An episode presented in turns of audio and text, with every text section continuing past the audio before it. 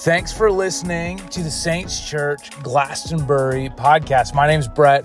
I'm the pastor of Saints Church. I'm so honored that you would take some time out of your day to dive into the scriptures with us. Let's dive in right now. Uh, if you turn with me to Exodus 34, the past few weeks we have been going through a series about the character and nature of God. And uh, it's as a preacher, sometimes I really like being in the New Testament because if you just like read a verse in the New Testament, even if you're like preaching fails completely, the scripture usually like kind of has you. But the Old Testament, sometimes it's a little bit more confusing. And so if you're not preaching good, it's a little bit more difficult. But today I'm going to attempt to go through uh, some of Exodus 34 and look at some of the character and nature of God. Today I want to be focusing on who God is. What is God's name? What is God's name and what does that mean to us? So if you're at Exodus 34, it's also on the screen behind me. Exodus 34, verses 6 to 7 says, And he passed in front of Moses, proclaiming, The Lord, the Lord, or in other translations says, Yahweh, Yahweh, or I am, I am, the compassionate and gracious God, slow to anger, abounding in love and faithfulness, maintaining love to thousands, and forgiving wickedness, rebellion, and sin Yet he does not leave the guilty unpunished. He punishes the children and their children for the sin of the parents to the third and the fourth generation. Let's pray. God, I thank you that your word is God breathed. And God, I thank you that your character and your name is revealed to us in Scripture. God, I thank you that you're not a far off God who, who chose to force us to discover who you are, but you came and you made yourself known to us. And you came and you gave us your name. And so today, God, I pray that we would know what that means, God, and we would understand for ourselves personally today who you are and what that looks like in our lives. We thank you, God, for who you are. In Jesus' name I pray. Amen. Amen. So, yesterday, as Pastor DeAndre said, we had an amazing time at the men's breakfast. If you were at the men's breakfast, why don't you give me a woo woo? I'll take it. I don't know why I made like the high. Should have been like woo woo. You know? All these strong men. Uh, so we had chocolate milk, which was great, and we had brisket, which was great. So um, it was a good time. And Pastor Brett said that if you need eggs for a brunch, that I don't even know what he said, but he said you don't need eggs for a brunch, and I am totally on board with that. I also think you don't need pancakes ever, and so uh, that was that was also nice. But we were at this event yesterday, and I was at, at another event last week, and I've realized something about myself. I'm an extrovert. I like talking to people and hanging out with people. I get energy from people. But I've realized that I'm what I would like to classify a non networking extrovert. Okay, so there's like introverts who are like networking introverts and non networking introverts. I'm a non networking extrovert. In other words, I don't know how to break the ice. I come up to you, and I think a lot of people are this way. You go up, and you know, what's the first thing everyone always talks about? The weather. And it's like a joke, but the more I've like gone through life, I realize it's just so default. Like everyone talks about the weather because it's a universal thing. We're all on the same page.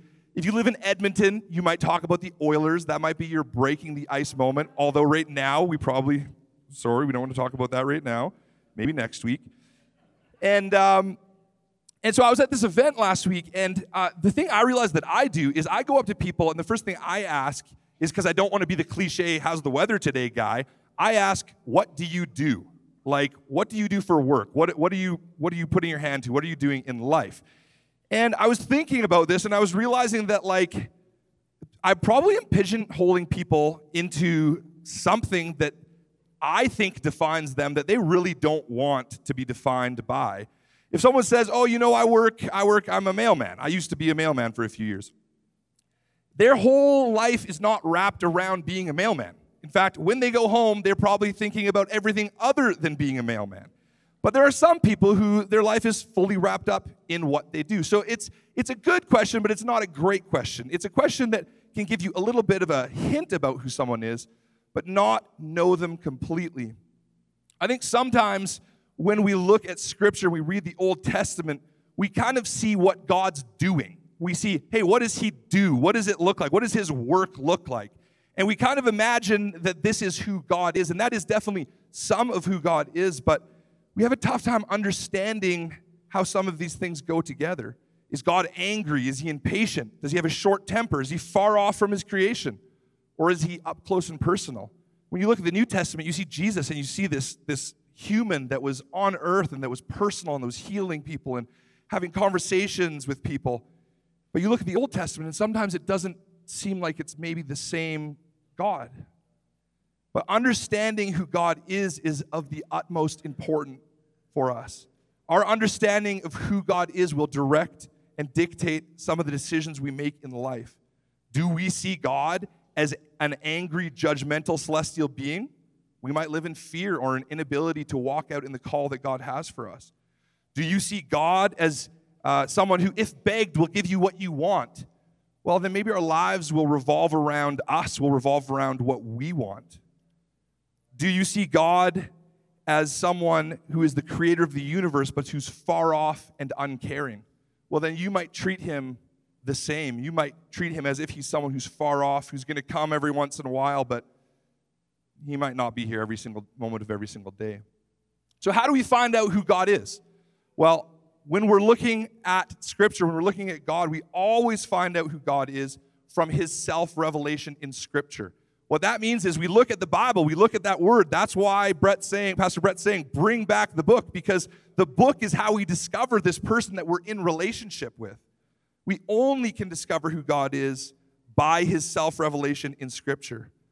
It's the same way we get to know other people. We ask them, what, what do you do? What do you like? What are your interests? What are your hobbies? And then we watch and we see how they act.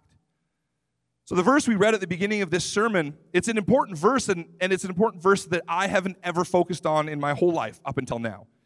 And I found out that this verse, this verse in Jewish learning is one of the most crucial verses to understand who God is because it's the first time that God talks about himself and describes himself to humanity. He's saying, This is who I am. This is what I say about myself. When he goes up to Moses, he says, This is who I am. This is what defines me. And, and now, just like with us, when we have a conversation with someone, when we say, This is who I am, it doesn't mean that's only who I am. It means that's part of who I am. But this is the most important thing that God is saying. He's passing in front of Moses, and let's read that scripture again. He proclaims, Yahweh, Yahweh, or the Lord, the Lord, or I am, I am, the compassionate and gracious God, slow to anger, abounding in love and faithfulness, maintaining love to thousands, and forgiving wickedness, rebellion, and sin. Yet he does not leave the guilty unpunished. He punishes the children and their children for the sin of the parents to the third and the fourth generation. So God tells Moses a little bit about himself. He says, This is who I am, this is what I'm about. But I think we actually have to go back a little bit to understand how we got there because the start of this verse, the, the start that says, The Lord, the Lord, or Yahweh, Yahweh, or I am, I am, we understand what that means by going back in time a little bit as to when God and Moses first met. So Moses and God have been growing their relationship. They've been getting to know one another a little bit better. Uh, I have been married now for seven years, and I dated my wife for two years. So we're, we're coming up on 10 years almost of being in a relationship. But um, when I started out, I wasn't, I wasn't a pro. Uh, I wasn't a pro at dating, actually. I was just trying to kind of figure things out. And so um, I don't know if, you know, different generations met people in different ways. You know, some generations they met at like a dance and they got married two weeks later. Some people it was like arranged marriages. Some people's like you've been talking with this girl for three years and they don't even know if you're friends or if you're dating or what's happening. So I didn't want to be unclear with Haley. So we went on this date. It was the first time we went out one on one, and uh, we went canoeing down the North Saskatchewan River. And like I should have known that it was like God ordained because like we're get, we're going down the North Saskatchewan and there's like a bald eagle perched like a foot away from our canoe, and then someone sitting in a tree with a fiddle playing music. Like you can't, I, like I didn't pay for that, but I definitely took credit. I was like, yeah, I hired that guy. Like, you know, I, I couldn't have planned any of those things, but they just happened. And so, you know, we kept on, we, we kept on going on that date, and uh, and later on that date, I just wanted to be really clear with Haley. I didn't want her to feel like I was leading her on, but I wasn't quite ready to like commit to dating. You know, I was like, I want to get to know who you are, but I like I don't want to commit to to dating, and then we have to like awkwardly break up. So you know, I grew up in a Christian household. I wasn't homeschooled, but there's things about me that seem homeschooled. No offense if you're homeschooled. And uh, so there are some words that I don't know about. And so I thought, I was trying to tell her, hey, we're just taking this easy. And so I said, uh, I don't want to date you right now. What I would like to do is court you. Like, court you. Like, what a weird thing to say, right? Like, if you're going on a date with someone, don't tell them you're going to court them. I looked up the definition of court last night to remind myself. And court means to show interest in someone with the intention of marriage. So I was trying to take it slow, and I kind of accidentally proposed to her. Okay? So we were just trying to get to know each other. We were trying to take things slow, and I didn't want to go in too deep. I just wanted to start knowing the basics before we started dating. And in the Bible, when God introduces himself to Moses, it's kind of like this first meeting that me and Haley had. It's kind of like this thing, it, it was significant. It was significant for God and Moses' relationship. And in the Bible, names are very significant. You look throughout Scripture, and there's God changes names numerous times. He changes Abram's names and Sarah's name and Jacob's name, and in the New Testament, he changes Saul's name. So, so names are important. They're not just, you know, it's not just Joe or like Al or whatever. And those are great names if those are your names. But he wanted to use these names as something that's descriptive. And so when, when God and Moses meet for the first time, they go down their canoe ride, but they were actually in the mountain. So they went through a, they went on a hike together. And God appears in the burning bush. And Moses comes up to the burning bush, and God is in the burning bush. This is the first experience that Moses has with God. And God introduces himself. And we read in Exodus 3, verses 9 to 15. And now the cry of the Israelites has reached me and I have seen the way the Egyptians are oppressing them. So now go, I am sending you to Pharaoh to bring my people, the Israelites, out of Egypt. But Moses said to God, Who am I that I should go to Pharaoh and bring the Israelites out of Egypt? He didn't know who God was. So he's saying, Who am I? And God said, I will be with you. And this will be the sign to you that it is I who have sent you. When you have brought the people out of Egypt, you will worship God on this very mountain.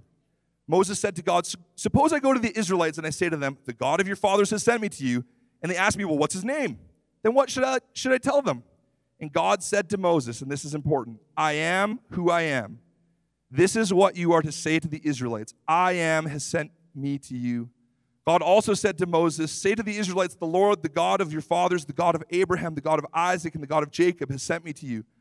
This is my name forever, the name you shall call me from generation to generation. Now, I think it's interesting because he introduces himself as I am. This, there's a new name that appears in Scripture I am. Up to this point, it was the God of their fathers, but now he's revealing himself to Moses as a personal God, as a God who appears in a burning flame and who says that I am. God is I am. He's not just, it just doesn't simply say that's his name. It's not like, hey, I am, could you come over here? He's saying, I am describes me. I am is who I am. The name is more than simply a way to call someone in Scripture. It explains his character and who he is. And I think we can so quickly skip over all of this because we have the New Testament. So we see Jesus and we, we talk to God as Jesus, and Jesus is also one of his names. But understanding who the I am God is so important. See, when God says, I am, he's saying that he is the same God who promised to do something and he would follow through. He said, I heard the cry of the Israelites. I heard the cry of the people who I have promised to bring into the, into the promised land. He is saying that when you say, Who am I? he says, I am enough. He is saying that when the Israelites call out to him, he remembers the promises he made to them. He is saying that he is always consistent, he always follows through, he does not change. He's not swayed by bad moods, he's not moved by winter or summer. He is who he is. It doesn't even matter if the Oilers lose, he is still consistent. And so he's saying, I am. What he's saying is, I am who I say I am. I am. I will do what I say I will do. I am consistently consistent. I am the rock on which this whole world is founded. I am the creator of the universe. I am. I think one of the difficulties that we face in the Western church is that when we read scripture, we don't see I am very often. Oftentimes, we see the word Lord, and it might be Lord in all caps in like a slightly different font in your Bible. And so, why is this? Well, somewhere along the time where Moses had this encounter with God and when Jesus came onto the scene, uh, God was called Yahweh. Yahweh is a translation of I am. And he was called Yahweh for, for a long time, but then at some point, the Israelites decided this is too holy of a name. We need to start calling him something else. And so they call him Jehovah. And then as time goes on, it becomes Lord. And the difficulty with Lord is that it's kind of an impersonal title, right? When you think of Lord, you think of like a king, like my Lord. And that's not what God wants us to understand him as. Yes, absolutely, he is the King of kings and the Lord of lords. He is absolutely the creator of the heavens of the earth, but he wants to, us to know him as the I am God. See, Lord is impersonal. It's a title of honor, but not a title of relationship. Somewhere between God telling Moses his name the Israelites decided it was too personal, it was too close. And I think sometimes we can find a disconnect between the Old Testament and the New Testament. We see this Jesus in the New Testament, and we say, man, Jesus is great. You know, he's so personal. He wants to have a personal relationship with me, as if God created a new part of his personality in the New Testament to have relationship with us.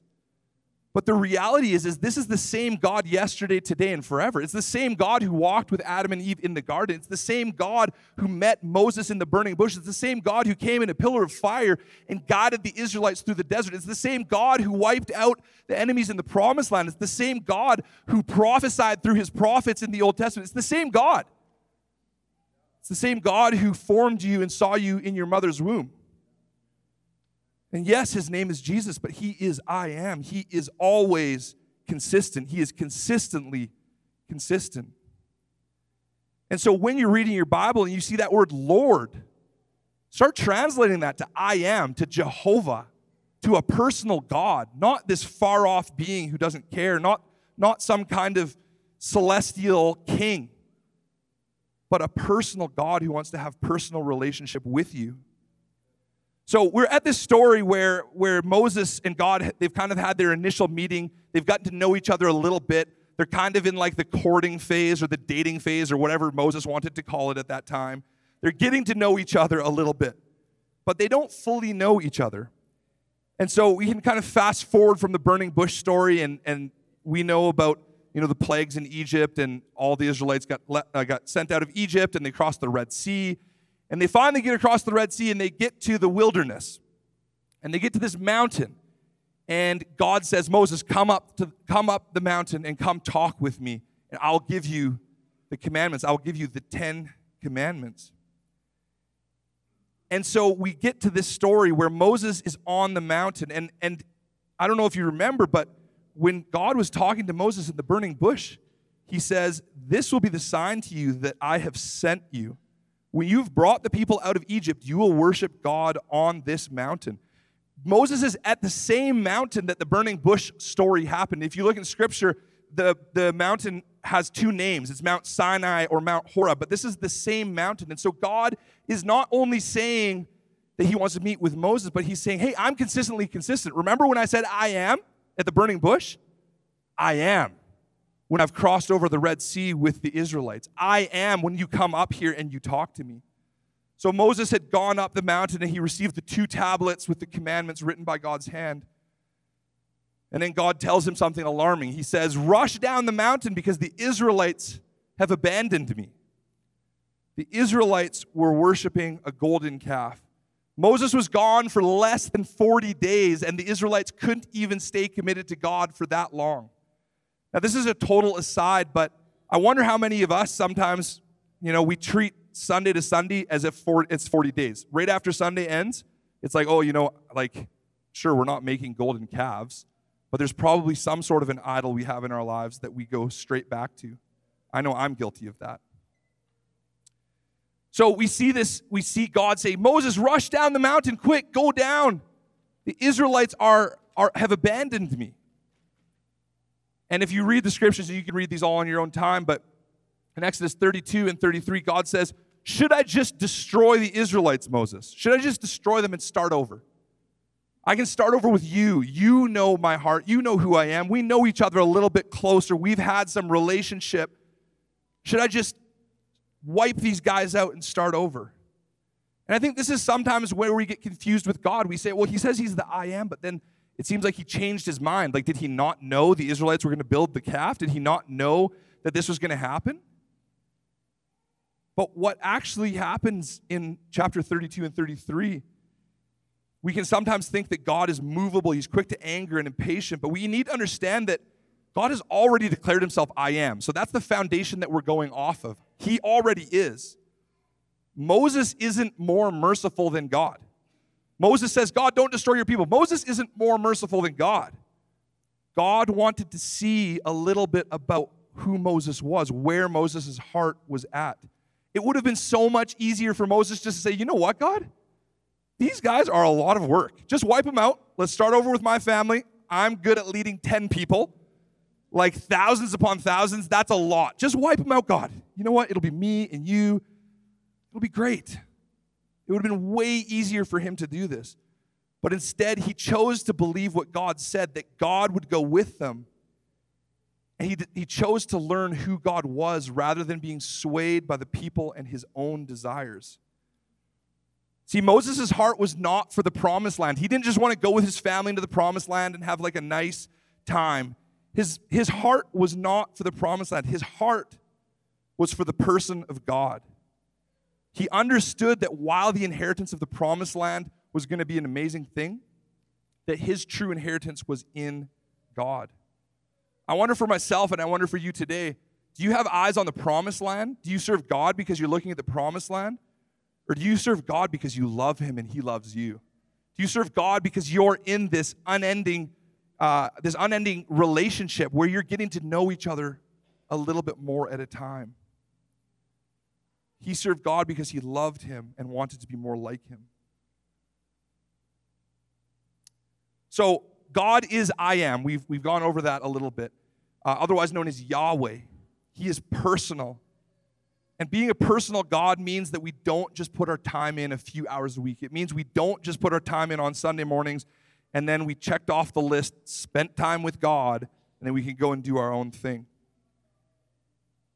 God being a personal God from the beginning of time means that we are his sons and daughters, that he desires daily relationship with him. And I sometimes forget this. And I don't think the uh, Israelites understood this either. They were worshiping the golden calf. I think the only person who understood this was Moses. And the Israelites thought, you know what, Moses can do the heavy lifting. He'll take care of the relationship with God. I'll just do my own thing. I'll have a party. They thought they could get by on the bare minimum. So Moses and God have this conversation, and God says, Moses, I want to wipe them out. And Moses says, Don't wipe them out. Please stay with us. And God says, Okay, I'll stay with you, Moses, but I'm not going with the Israelites. I'm not going to go ahead of them. I'll send an angel ahead of them. And Moses says, No, God. If you don't go with us, if you're not in charge of us, how will people know that we're different? How will people know that we're set apart? How will people know that we're doing this for you? Because of your name, God, lead us. And then we see a little glimpse in Exodus 32, verses 12 to 19, how God feels about Moses, saying, We will not go without you. So Moses said to the Lord, You have been telling me, lead these people, but you have not let me know whom you will send with me. You have said, I know you by name, and I have found favor with you. If you are pleased with me, teach me your ways so I may know you and continue to find favor with you. Remember that this nation is your people and the Lord replied, My presence will go with you, and I will give you rest. Then Moses said to him, If your presence does not go with us, do not send us up from here. How will anyone know that you are pleased with me and with your people unless you go with us? What else will distinguish me and your people from all the other people on the face of the earth? And the Lord said to Moses, I will do the very thing you have asked. And this is what he says Because I am pleased with you and I know you by name, and then Moses replies, Now show me your glory. That's bold. He's talking with the creator of the universe. And God's already given him what he wants. And he's saying, Now show me your glory. I need more of you. I, have seen a little glimpse of you, but I need more of you. And the Lord said, I will cause all of my goodness to pass in front of you, and I will proclaim my name, the Lord, in your presence. I will have mercy on whom I will have mercy, and I will have compassion on whom I will have compassion. And then we get to the verse that we've been talking about today, Exodus 34. And he passed in front of Moses, proclaiming, The Lord, the Lord, or Yahweh, Yahweh, or I am, I am, the compassionate and gracious God, slow to anger, abounding in love and faithfulness, maintaining love to thousands, and forgiving wickedness, rebellion, and sin. Yet he does not leave the guilty unpunished. He punishes the children and their children for the sins of the parents to the third and the fourth generation. Then look what Moses does. Look at what his response is. So Moses bowed to the ground at once and worshiped. See, the amazing thing about God is that although we can't understand fully who God is, in our whole lives, if we pursue Him every single day, we'll still not get to the end of who God is. In fact, we have eternity to discover who He is, and that still won't be enough time.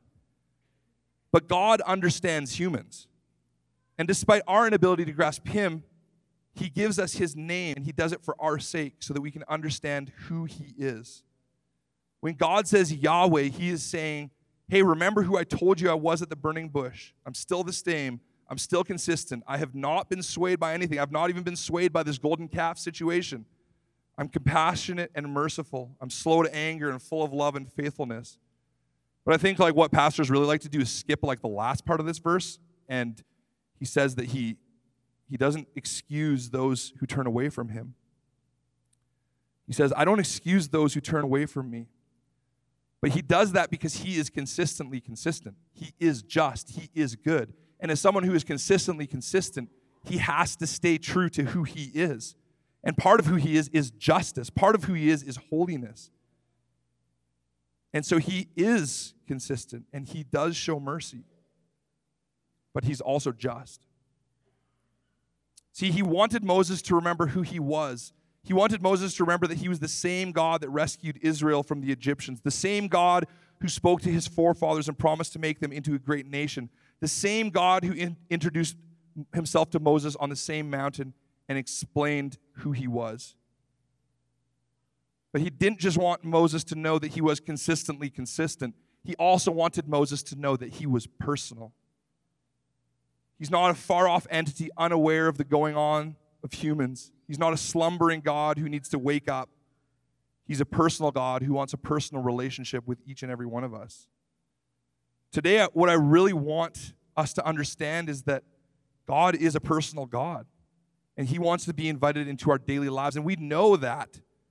But do we understand that the God of the Old Testament was personal and is personal? Do we understand that Jesus and God are the same? Do we understand that he's always been personal. It's not something that he invented halfway through. And as a personal God, he wants us to do what Moses did. He wants us to ask God, this is what your this is what your word says. This is what you said to me. You said out you would go with me into the promised land. You said you would do this. He wants us to go to scripture and say, God, you said this in your scripture. Show me who you are. I want to discover more of who you are. I want to discover every single part about you. He wants us to be people who go to Him and say, God, show me your glory. Show me your glory. See, He had this plan the whole way through Scripture. He was always a personal God. In, in Genesis, it says that God walked with Adam and Eve in the garden. He walked with Adam and Eve in the garden. That's not some far off entity, that's a relational, personal being who wants relationship with his people. And then we brought sin into the world. And when sin came, it brought separation because he's holy and we are not. But from the beginning of time, he wanted a relationship with us. And so he had a plan the whole way through. In John 1 14, and then verses 16 to 18 says, The word became flesh, and he made his dwelling among us. We have seen his glory, the glory of the one and only Son who came from the Father, full of grace and truth. Out of his fullness, we have all received grace in place of grace already given. For the law was given, the Old Testament was given through Moses, but grace and truth came through Jesus Christ. No one has ever seen God, but the only the one and only Son, who is himself God and is in closest relationship with the Father, has made him known. Our understanding of who God is matters. And understanding the God of the Old Testament can help us understand Jesus in new ways. God desires that we are intimate with Him. God desires that we have relationship with Him and that we walk with Him in our daily lives. He desires that we know His character because then we can know who He is and what He wants us to become. The Bible says that we're supposed to look more and more like Christ every day. Well, if we don't know who, who Christ is and what He looks like, how are we going to become that? And we have this amazing benefit as New Testament believers, something that the Old Testament didn't really have other than Moses. We have an opportunity to actually see God face to face the same way that Moses saw God. we get to glimpse God and He is living in and through us. 2 Corinthians 3:16 to 18 says, But whenever anyone turns to the Lord, the veil is taken away. There's no separation anymore. Now, the Lord is the Spirit, and where the Spirit of the Lord is, there is freedom. And we all, who with unveiled faces contemplate the Lord's glory, are being transformed into his image with ever increasing glory, which comes from the Lord who is the Spirit. Just like Moses, he understood God, he understood Yahweh, he understood the God of his fathers in his in his head. He understood, oh yeah, like there was a, there was a promise given to my forefathers, there was a promise given to Abraham, to Isaac. There was a promise given to Jacob.